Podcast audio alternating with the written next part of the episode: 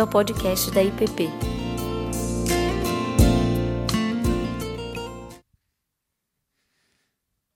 Boa noite a todos. É uma alegria para mim estar aqui, poder experimentar um pouco do que, que a equipe toda grande que a gente de casa não percebe, todo o trabalho que é feito e como isso é levado às nossas casas todo domingo. Fico feliz também de poder fazer parte nesse domingo específico desse trabalho e é, sem mais demoras, eu já me refiro ao texto que a gente tem lido nos últimos domingos. Comecemos por ele, lá em Gálatas 5, e eu vou ler o versículo 22 e 23. E ali em Gálatas 5, 22 e 23 vai dizer: Mas o fruto do Espírito é amor, alegria, paz, longanimidade, benignidade, bondade, fidelidade, mansidão domínio próprio. Contra essas coisas não há lei. Já ouvindo o louvor e prestando atenção na música, talvez vocês tenham percebido qual é o fruto que me coube falar hoje. Mas ainda sem revelar, eu gostaria de contar uma história que aconteceu alguns dias atrás, talvez acho que um mês atrás. Eu estava de manhã descascando as frutas para o suco e o meu filho chegou na cozinha e começou a me contar uma história. Meu filho tem seis anos, Samuel, e começou a dizer: Papai, quando eu crescer, eu vou ser famoso. Vai ter videogame com meu nome, vai ter camiseta com meu nome, é, vai ter até desenho com meu nome, papai. E eu só escutando, é mesmo, filho? Legal. E daqui a pouco ele parou e me perguntou: Papai, eu quero muito ser famoso. E você, você quer ser famoso?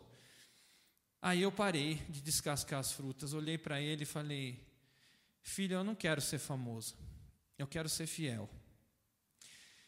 Quando eu disse a ele isso, eu me referi a uma experiência pessoal e bastante dura que eu tive, que eu já contei aqui na igreja, não vou ser repetitivo, não vou contar de novo, mas é algo que eu aprendi com a dona Miguelina, e quem se lembra dessa história vai saber.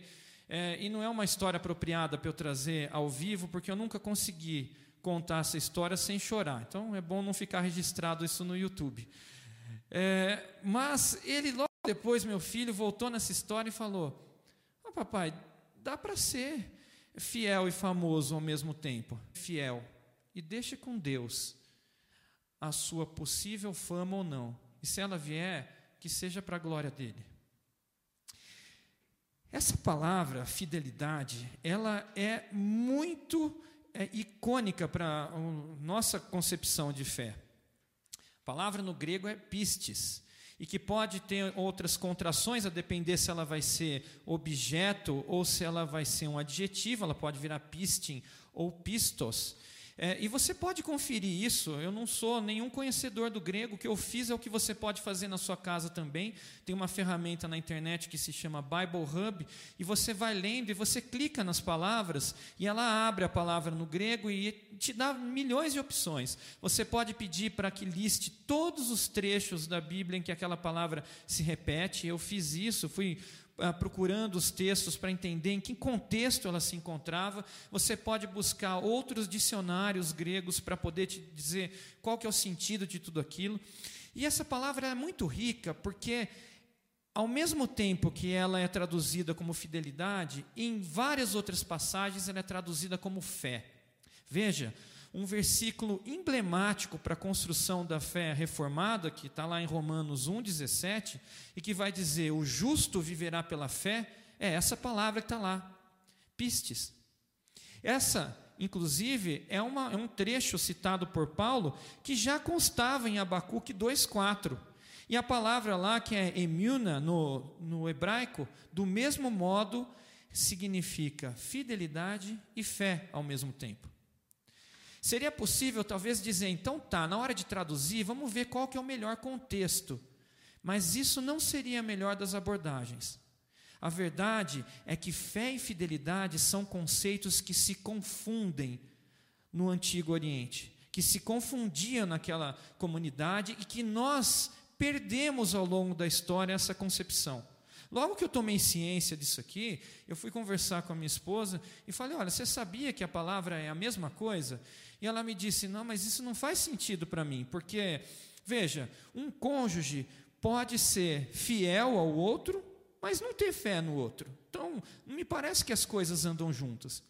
Mas elas andam, e andam de forma surpreendente. A primeira coisa que me veio à cabeça foi a palavra em inglês, que é faithfulness. Veja que faithfulness, o que quer dizer nada mais é do que cheio de fé. Fidelidade, em inglês, é uma construção de duas palavras, cheio de fé. E aí eu me lembrei que no direito, que a gente acaba indo muito para o latim, existe uma palavra chamada fides, então a gente se refere muito a ela quando vai falar sobre boa fé. E ela me chamou a atenção porque eu, eu pensei, pô, fidelidade começa com fides, provavelmente tem alguma coisa aí. E tinha mesmo. Se a gente for atrás disso, como, que, como isso acontece no, no dicionário, é, o que, que vai dizer ali sobre sobre fidelidade no grego e no latim. Ah, vamos abrir, antes de, de mais nada, para a gente poder evoluir um pouco aqui no, no, nos textos e entender como isso se aplica, em Lucas 17, 12 a 19, é, para que a gente possa ver uma aplicação clara dessa dificuldade de tradução. Então, Lucas, capítulo 17, versículos 12 a 19. Então ele vai dizer o seguinte, é, vamos começar no 11, na verdade, 11 a 19. De caminho para Jerusalém, passava Jesus por meio de Samaria e da Galiléia. Ao entrar numa aldeia, saíram-lhe ao encontro dez leprosos, que ficaram de longe e lhe gritaram, dizendo: Jesus, mestre, compadece de nós. Ao vê-los, disse-lhe Jesus: Ide, mostrai-vos aos sacerdotes. Aconteceu que, indo eles, foram purificados. Um dos dez, vendo que fora curado, voltou, dando glória a Deus em alta voz. Prostrou-se com o rosto em terra aos pés de Jesus, agradecendo-lhe. Este era samaritano. Então Jesus lhe perguntou: Não eram dez os que foram curados? Onde estão os nove? Não houve porventura quem voltasse para dar glória a Deus, senão esse estrangeiro? E disse-lhe Jesus: Levanta-te vai a tua fé te salvou, a tua pistes te salvou. Veja que eu poderia olhar para essa passagem e falar: a tua fidelidade te salvou, você foi fiel, você voltou para dar glória a Deus. Mas eu também posso dizer que a sua fé te salvou. Essa é uma das situações em que o conceito se confunde. Se eu vou para o dicionário grego para entender uma definição boa de lá, veja o que, que ele vai dizer ele diz o seguinte: deve ser traduzida como um compromisso com a fidelidade. Então, essa palavra pistes deve ser traduzida como um compromisso com a fidelidade, o que implica assumir a fidelidade contínua, e agora que eu gosto, ou leal a um voto relacional de uma aliança. Essa é a palavra-chave. Então vamos tentar entender esse contexto como lealdade a uma aliança. Isso vai ter várias implicações do ponto de vista da salvação, da soterologia que fala sobre os estudos da salvação. Eu não vou entrar nisso hoje. O meu objetivo é tratar como fruto do Espírito. E se eu vou, então, é, tentando entender como que isso foi evoluindo é, no passado, é preciso entender o que a própria fé significava naquele tempo. Olha, hoje, quando eu falo que eu creio em alguma coisa, em ter fé em alguma coisa, é muito tranquilo. Todo mundo tem fé no que quiser ter fé. Um acredita em duende, o outro não. O outro acredita em Deus, o outro não acredita em Deus, o outro acredita na trindade, o outro não, enfim. E todo mundo olha e é, parece assim, que é algo que é seu, e eu devo respeitar o que é seu, afinal de contas, Todo mundo pode crer no que quiser. Mas no passado, quando alguém assumia, vou usar agora o termo que a gente tem, tem, tem falado aqui, uma lealdade a uma aliança, então vamos sempre se lembrar assim, uma lealdade a uma aliança como fé, significava dizer que, que essa pessoa estava abandonando todo o convívio judaico, se tornaria um pária da sociedade, também estaria negando a César e alcançaria problemas políticos, teria problemas para conseguir emprego, seria rejeitado por muita gente, seria perseguido e, a depender da situação, seria morto. Isso significava declarar uma fé em Cristo. Esse era o sentido original da palavra. Uma lealdade a uma aliança. E não hoje, como a gente professa a fé de uma forma tão tranquila. Isso foi se perdendo ao longo do tempo. Mas perceba que quando você se socorre do dicionário etimológico, isso é importante para a gente entender. Agora, buscando a palavra no português, olha que interessante que vai dizer. Diz que a palavra fidelidade vem do latim fidelitas, vocábulo oriundo substantivo de fides. Palavra fides designava nos primórdios da língua latina a adesão do devoto aos preceitos de sua religião. Na evolução desse idioma, o sentido da palavra se alargou, embora conservando o conceito inicial de adesão positiva a um princípio religioso, sendo ela empregada em diversos outros sentidos, como, por exemplo, sinceridade, retidão, honestidade, responsabilidade, confiança. Em latim, fidelitas significa aquilo que possui fides. Fides quer dizer fé, adesão. Nesse sentido, eu preciso agora compreender por que, que isso foi alterado e como que chegou até nós. Veja que nós não estamos estudando uma palavra, mas sim uma ideia. Que ideia que está representada pela palavra fidelidade aqui? Ou pela palavra pistes? Vamos manter a, o, o original. Eu trago um pouquinho do direito, por exemplo, que é algo que eu vivo todos os dias. No direito, eu tenho duas formas de falar sobre boa fé, fidelidade, coisas desse tipo. A primeira é mais óbvia. Eu sou fiel na medida em que eu cumpro com um contrato ou que eu cumpro com uma publicidade que eu fiz. Mas a outra me traz uma sutileza maior que chama atenção para como isso chega até nós. E ali tem uma teoria no direito que chama venire contra factum próprio. O que, que isso quer dizer? Isso vem de uma frase latínica que diz tucoque. E essa tucoque vem de uma expressão de um evento histórico. E esse evento histórico era até tu, Brutus. Eu não sei se vocês já ouviram essa expressão. Eu escutava muito da minha mãe quando eu era criança. Ela vivia dizendo: Até tu, Brutus. E as crianças escutam as expressões e tentam localizar como que ela se encaixa naquele momento que ela está vivendo. E o único referencial que eu tinha como Brutus era o Brutus do Popeye. E não fazia nenhum sentido quando eu olhava para o Brutus do Popeye, porque o Brutus do Popeye sempre repetia o mesmo comportamento. Ele tentava sacanear o Popeye o tempo inteiro, roubar a Olivia Palito, que era namorada do Popeye, para ele, batia no Popeye, até que finalmente o Popeye comia o espinafre e revidava. Mas, na verdade, essa expressão vem de um momento histórico da morte de Júlio César.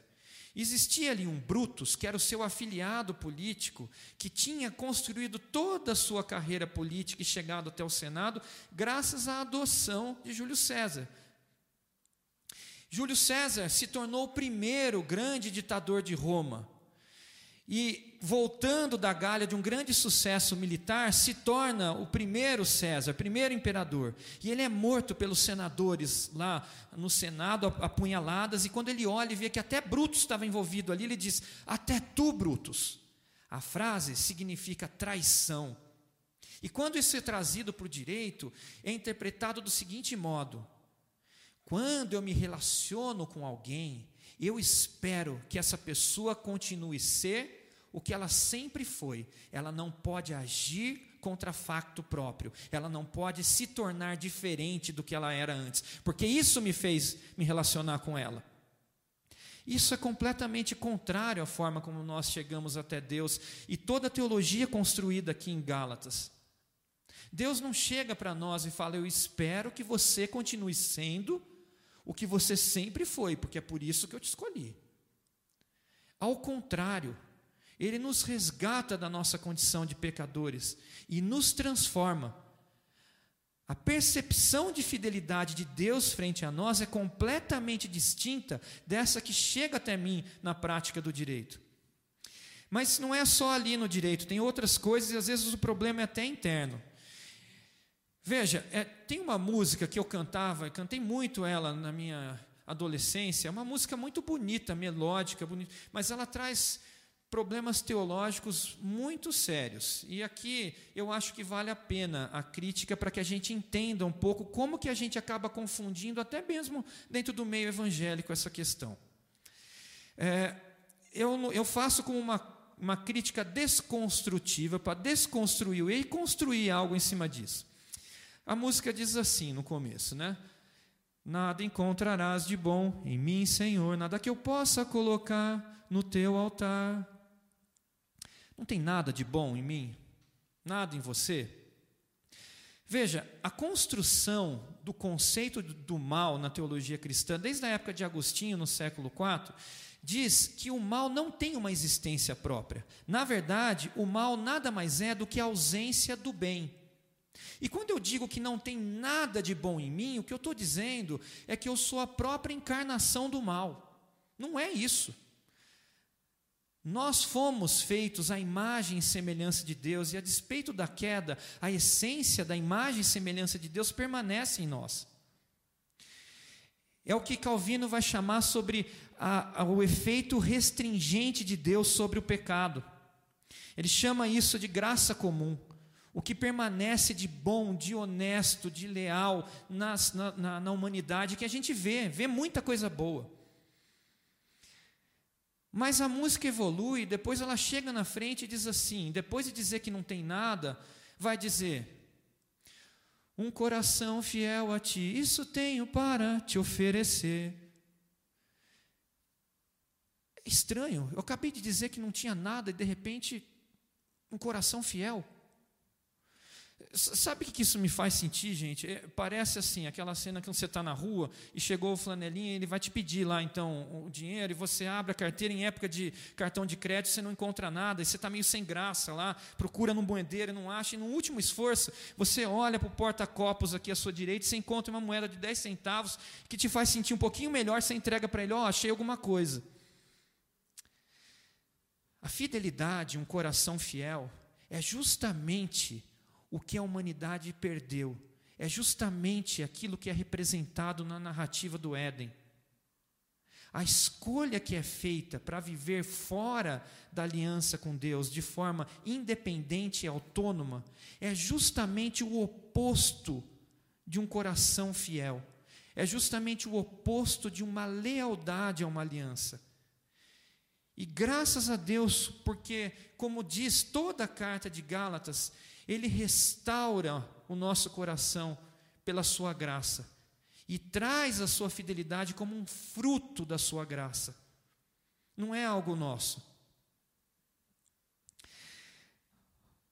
Bom, assim, eu estou aqui até com os músicos na minha frente. Se um dia vocês vierem a cantar essa música, eu não vou ficar dando banana para vocês, nada do tipo. Fiquem tranquilos, eu vou cantar junto, mas aí eu vou estar tá fazendo minhas ressalvas no balãozinho aqui na minha cabeça. é, como essa pistes, essa fidelidade se manifesta? Vamos, vamos abrir na parábola dos dez talentos, que está lá em Mateus 25, versículo 14. Eu queria que a gente atentasse aqui para algumas questões. Veja, ele vai dizer o seguinte: Pois será como um homem que, ausentando-se do país, chamou os seus servos e lhes confiou os seus bens. A um deu cinco talentos, a outros dois e a outro um. A cada um segundo a sua própria capacidade, e então partiu. O que recebera cinco talentos saiu imediatamente a negociar com eles e ganhou outros cinco. Do mesmo modo, o que recebera dois ganhou outros dois. Mas o que recebera um, saindo, abriu uma cova, escondendo o dinheiro do senhor. Depois de muito tempo, voltou o senhor daqueles servos e ajustou contas com eles. Então, aproximando-se do que recebera cinco talentos, entregou outros cinco, dizendo: Senhor, confiaste-me cinco talentos, eis aqui outros cinco talentos que ganhei. Disse-lhe o Senhor: Muito bom, servo bom e fiel. Fostes fiel no pouco, sobre o muito o colocarei. Entra no gozo do teu Senhor. E aproximando-se também o que recebera dois talentos, disse: Senhor, dois talentos me confiaste, aqui tens outros dois que ganhei. Disse-lhe o Senhor: Muito bom, servo bom e fiel. Fostes fiel no pouco, sobre o muito colocarei entra no gozo do teu Senhor. Chegando por fim o que recebera um talento, disse-lhe o Senhor: Sabendo que és homem severo, que ceifas onde não semeaste, e ajuntas onde não espalhaste, receoso escondi na terra o teu talento. Aqui tens o que é teu. Respondeu-lhe, porém, o Senhor: Servo mau e negligente. Uma das formas da gente entender uma palavra é compreender qual é o seu antônimo. E nesse sentido, a palavra que aparece como antônimo nessa mesma descrição é negligente. O contrário de fiel aqui é negligente. Deus nos deu talentos e é curiosa essa coincidência da moeda talento com a, o que significa talento na língua portuguesa. Porque é exatamente disso que ele está falando. Ele nos deu talentos para que nós utilizemos ao seu favor, para a glória do seu nome. Quando eu venho aqui hoje e eu tenho o privilégio de ver o que toda essa equipe estava fazendo, agora eu tiro os olhos da câmera e me dirijo a vocês, e eu vejo a dedicação que vocês têm em cada um dos seus talentos, começando desde ontem, de sábado até hoje, para levar isso às nossas casas. Isso me inspira, isso é prova de fidelidade. É fazer isso com amor a Deus. Senhor, o Senhor me deu e eu vou fazer o melhor com isso. Eu vou ensaiar para trazer o melhor de mim. Quando eu recebia aluno que chegava para mim e se gabava, dizendo que era muito inteligente, que não precisava estudar, e ficava ali mediano, passando de ano, sem se esforçar, eu sempre olhei para esses alunos como o pior de todos. E eu sempre fui muito duro na resposta. Falo, olha, você não é melhor por ser inteligente. Isso foi Deus que te deu, você não tem mérito nenhum nisso. O que você vai fazer com esse talento, isso é o que vai contar no final das contas. Deus nos deu talentos distintos. Como nós usamos eles, como nós multiplicamos, diz respeito à nossa fidelidade enterrar esse talento, ou deixar ele de lado, ou fazer como esses alunos, que isso me é suficiente, isso me serve, é ser negligente com aquilo que Deus deu. E o contrário de fidelidade é a negligência. E é curioso como ele vai falar ali depois, falando: Eu te colocarei sobre o muito. Você foi fiel no pouco, eu te colocarei sobre o muito. Isso remete à conversa que eu estava tendo com meu filho. Se Deus quiser te colocar sobre o muito, é dele a questão. A sua questão é ser fiel no pouco. Nós somos fiéis também quando nós chegamos a algum amigo, ao nosso cônjuge, ao nosso filho, e nós dizemos coisas que eles não querem ouvir. Isso diz respeito à lealdade à aliança. Isso diz respeito a você se sacrificar de algum modo, você alcançar resistência, você perder o favor, a alegria, o gozo que ele tem para com você, porque você vai arrumar atrito, mas você só faz isso para aqueles que você ama. É fiel também o prisioneiro de guerra que resiste à tortura para não trair o seu país. É fiel o cristão que era torturado no, nos tempos passados para que traísse a sua fé e permanece firme até o fim. É fiel e exemplo de fidelidade o sacrifício de Cristo na cruz, que se doa, que se sacrifica, porque ele é fiel a uma aliança. Eu poderia usar como personagem é, bíblico, ícone, o que foi falado é, no, no, no domingo passado pelo Walter, que era Jó, que está sendo trabalhado aqui, como que Jó respondeu ao desafio cósmico que do diálogo entre Deus e Satanás, quando lhe é tirado tudo e Satanás aposta que ele então trairia Deus, porque tudo aquilo que ele fazia era somente uma reação da bondade de Deus para com ele. E Jó responde de forma fiel a Deus. Mas sem explorar isso, eu gostaria de entrar mais em um exemplo que me parece mais emblemático para compreender a dualidade da fidelidade. E o exemplo é de Daniel. Daniel foi tirado quando muito jovem da sua terra, mataram toda a sua família, foi levado cativo como escravo para a Babilônia, foi feito eunuco, e então é colocado a serviço daquele mesmo rei responsável por todas as suas desgraças. Daniel responde a essa oportunidade de servir naquele país, de acordo com o chamado de Deus, de forma fiel. Ele serve não só a Nabucodonosor, mas a outros quatro reis, outros três reis que o sucederam. Ele faz com esmero e tudo o que ele fazia prosperava. Mas então, agora sob Dario, o quarto rei, que, o terceiro rei que ele vem a servir, Vem um edito de, daqueles que conspiravam contra ele e tentaram pegar ele numa arapuca, sabendo que todos os dias ele se colocava três vezes ao dia na janela para orar em direção a Jerusalém e disse: Rei, faz um edito para aquele que orar a outro Deus que não ao Senhor seja jogado na cova dos leões. Nesse momento, o que Daniel fez? Fez o que sempre fez. Levantou-se, foi até o andar de cima, na mesma janela, e orou a Deus três vezes ao dia. Ele podia ter ficado longe da janela para não ser visto, ele podia ter feito uma oração silenciosa, ele podia ter ficado orando no canto do banheiro onde ninguém fosse ver. Mas ele fez exatamente o que ele fez todos os dias. Daniel tinha uma aliança com Deus. E é curioso observar nisso tudo que a aliança, a fidelidade, é sempre relacional. A fidelidade, diferentemente da bondade, por exemplo, que foi falado anteriormente, ela não é absoluta. Você não é fiel e pronto. Você é sempre fiel a alguém, a algo, a uma aliança. Daniel era fiel ao rei, mas acima de tudo, ele era fiel à aliança com Deus. Ou se você preferir, ele era fiel ao rei justamente porque ele era fiel à aliança com Deus. E quando isso exigia um sacrifício de sua parte, ele continuou mesmo. E executou tudo com esmero.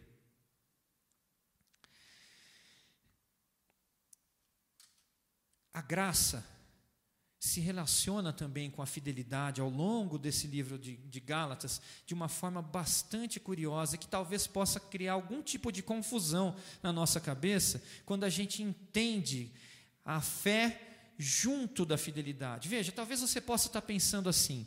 Então, deixa eu entender melhor. Se fidelidade é a mesma coisa que fé, então significa dizer que eu me achego a Deus porque eu sou fiel. E a expressão, portanto, da fidelidade ou da fé, a expressão da minha fé, deve ser as minhas obras. Porque eu, sendo fiel a Deus, serei por meio das minhas obras. Isso é um erro lógico. E se você agora levantou, foi lá buscar uma pipoca em casa, ou você está cuidando da alimentação do seu filho, presta atenção em mim agora, para que a gente possa entender a construção lógica de toda a carta de, de Gálatas e perceber que isso é um erro.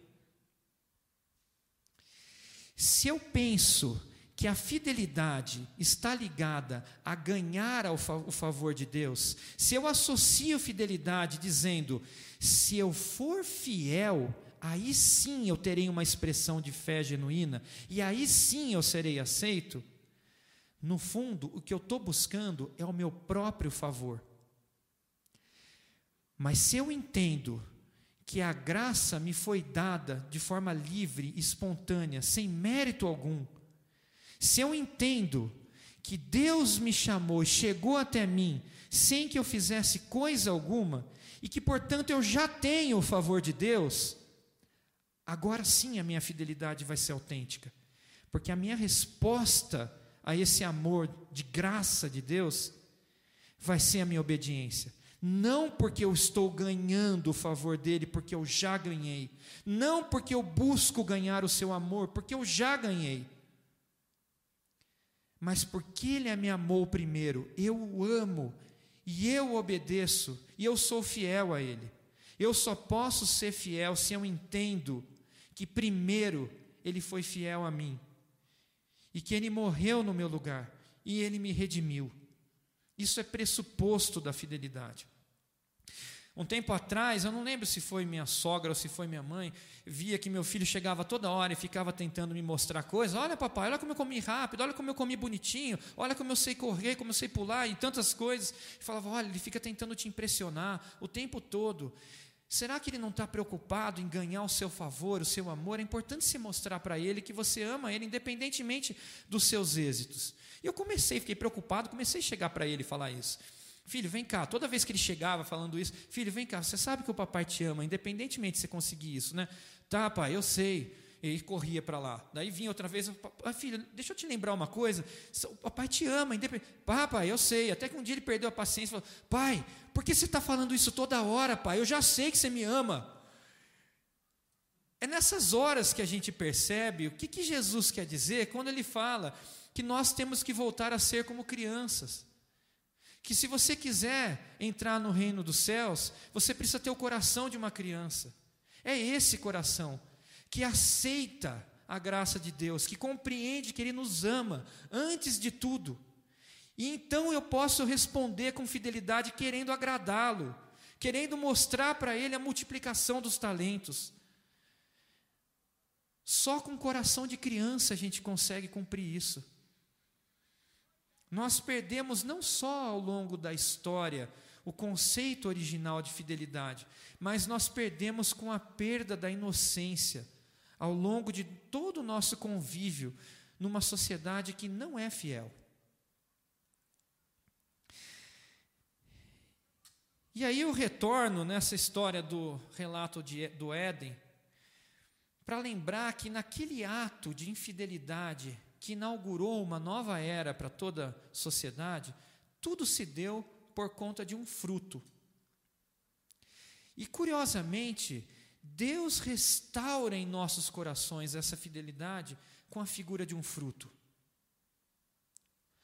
O fruto que nos levou distante de Deus e quebrou a nossa aliança com Deus é o mesmo fruto que é utilizado para mostrar que o Espírito de Deus opera em nós e restaura o nosso coração para que ele seja fiel a Deus, para que ele tenha uma aliança com Deus.